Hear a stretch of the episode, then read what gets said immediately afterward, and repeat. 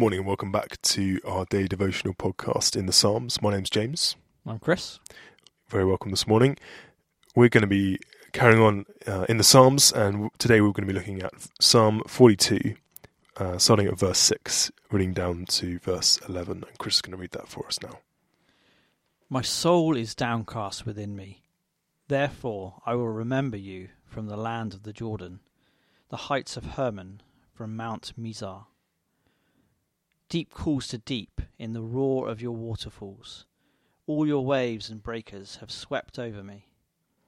By day the Lord directs his love, at night his song is within me, a prayer to the God of my life. I say to God, my rock, Why have you forgotten me? Why must I go about mourning, oppressed by the enemy?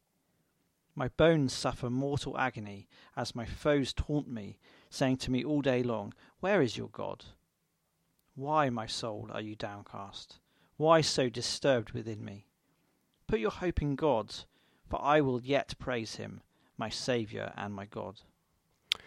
As this psalm proceeds, we see that the phrase, I will yet praise him, is not a mere prediction of change, but an active exercise. When we are discouraged, we listen to the fearful speculations of our hearts. What if this happens? Maybe it's because of that.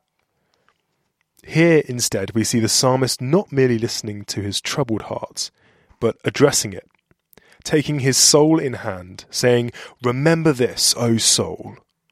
He reminds his heart of the loving things God has done, verses 6 and 8. He also tells his heart that God is working within your troubles.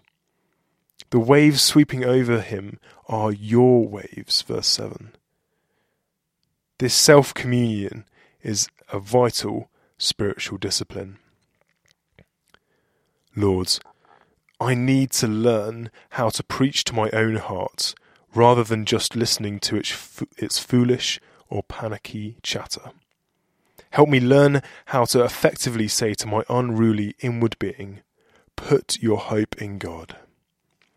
Amen.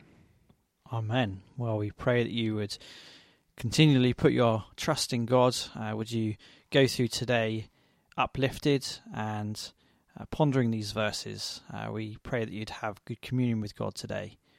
We'll see you again tomorrow.